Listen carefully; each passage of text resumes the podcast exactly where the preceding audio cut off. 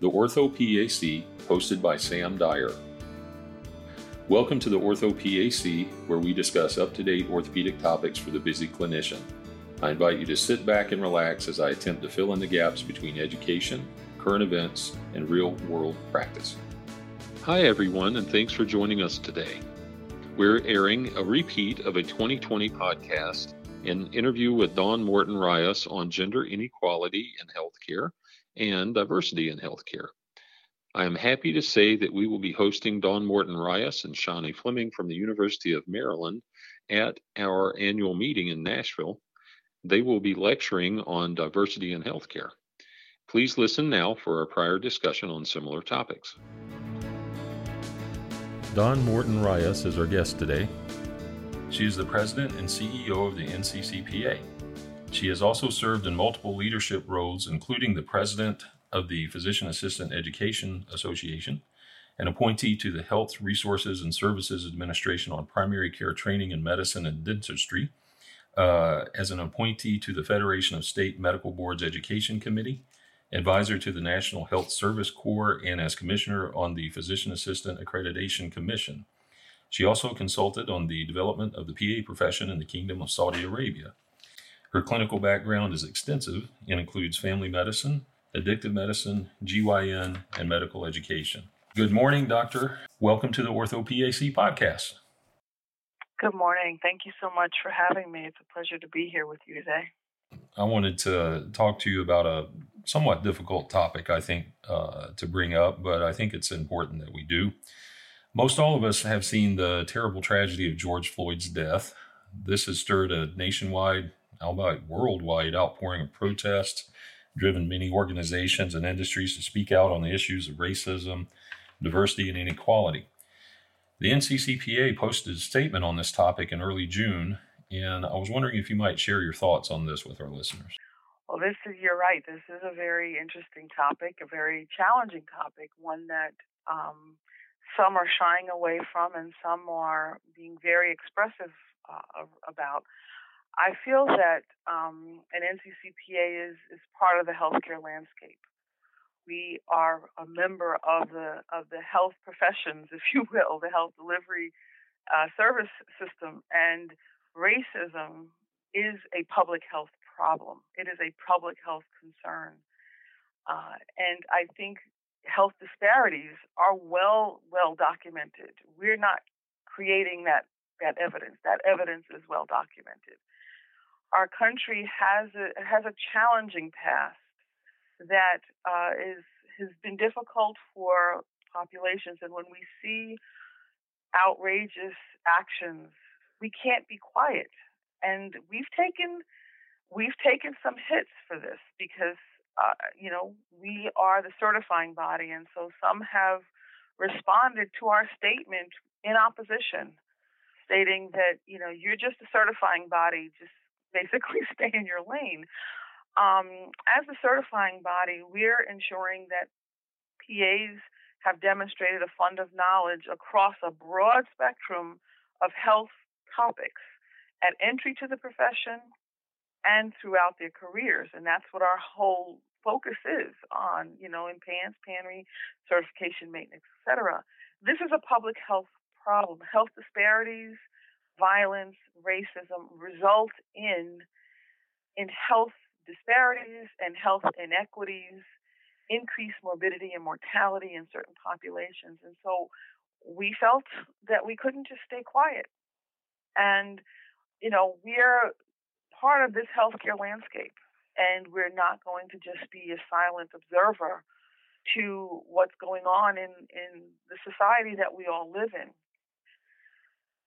following up from uh, you know from our statement, we've coordinated, and you may have seen this in our newsletter. We announced it. We've coordinated uh, weekly phone calls uh, and invited PAs to let us know if they'd like to just be part of what we're calling a listening tour, and we're we're basically wanting to hear from PAs a couple of things. One, how they're experiencing COVID how they're experiencing the social unrest and the, and the social climate that we're living in right now.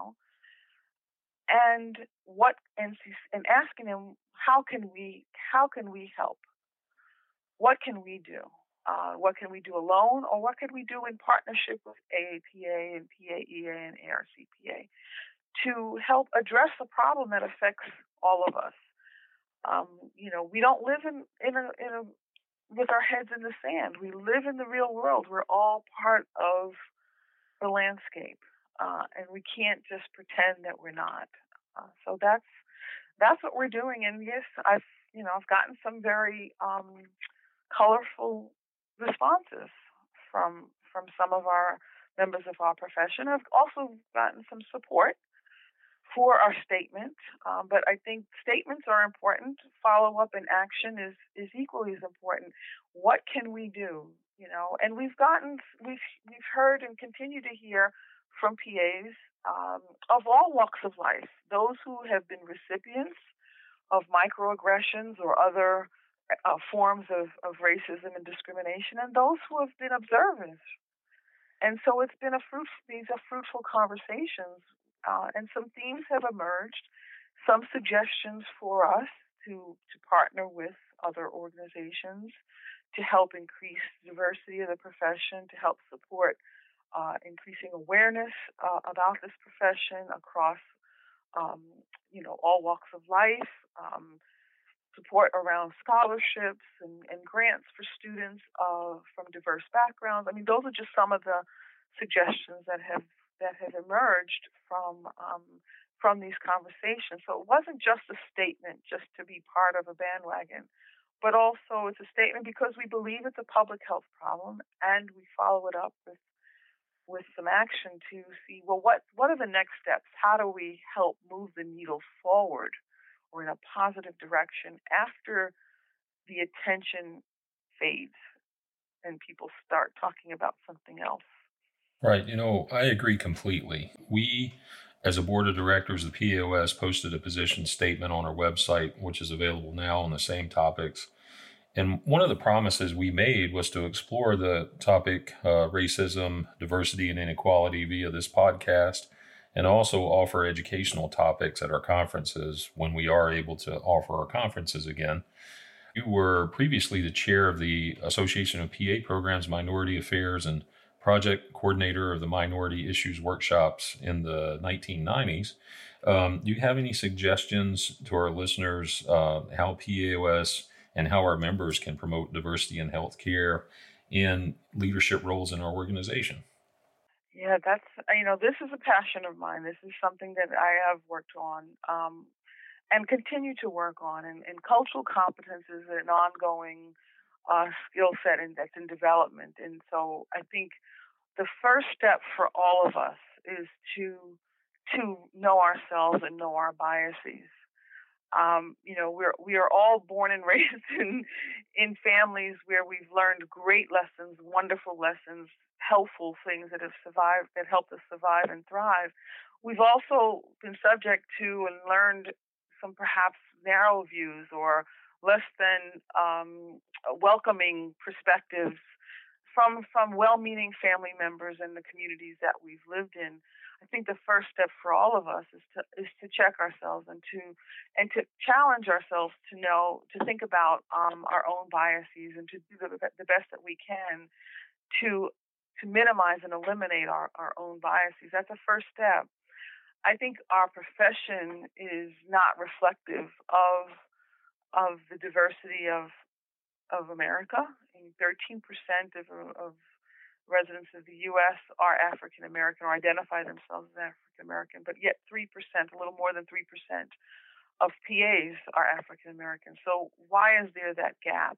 And I think there are lots of lots of reasons, but if each of us recognize that there is a problem, there is a, there is an inequity here, that we're all not starting from the same place, and to do what we can where we are, uh, that's a, an important first step, and that involves knowing our biases and being willing to to cha- challenge our biases and to and to think differently.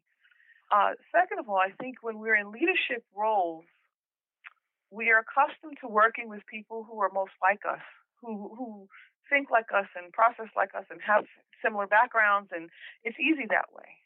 But I, I think we have to challenge ourselves to ask our, our organizations, our, our communities that we work in, are we doing everything that we can to, to welcome diverse perspectives?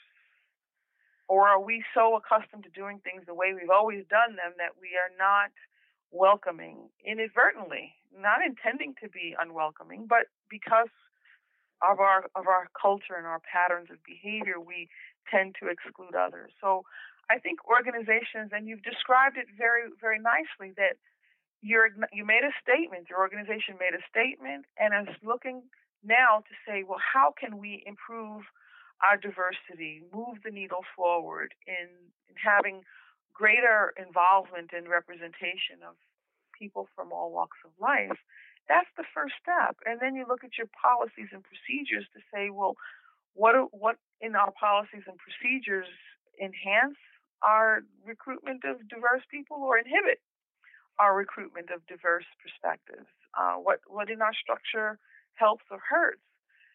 Education is important, is key. We have to continually refresh, refresh and replenish our knowledge base. As soon as we think we know it all, we're done. now we're dangerous. Right. We know this in medicine. We know this in every other aspect of our life. So to have a, an organization like yours that is clinically specialized and so well respected, to include in your lineup of topics the importance of cultural competence and the skills necessary to check your biases, to treat the patient in front of you, not the patient who they represent in your mind. To, to have that as part of your lineup of, of content, CME content, speaks volumes.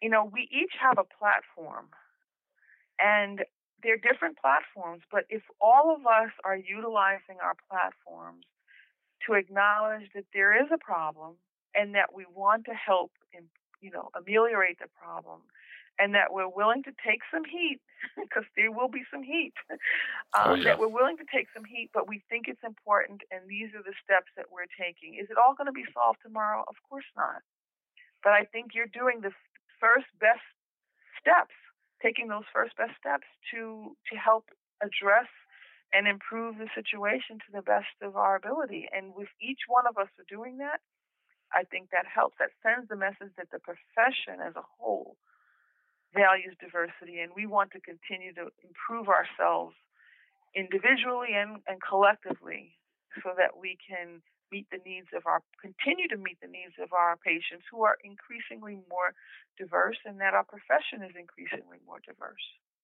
that's what it's all about, you know, making a change for the better. And I also hope that we're able to uh, promote more diversity in our leadership uh, throughout uh, not only the POS but our healthcare profession. So I really appreciate you speaking on that. And uh, we will continue to have conversations on this as we move forward. I think this is, this is really important. Thank you for your interest. Keep listening for part two of our interview with Dawn Morton Rias from the NCCPA.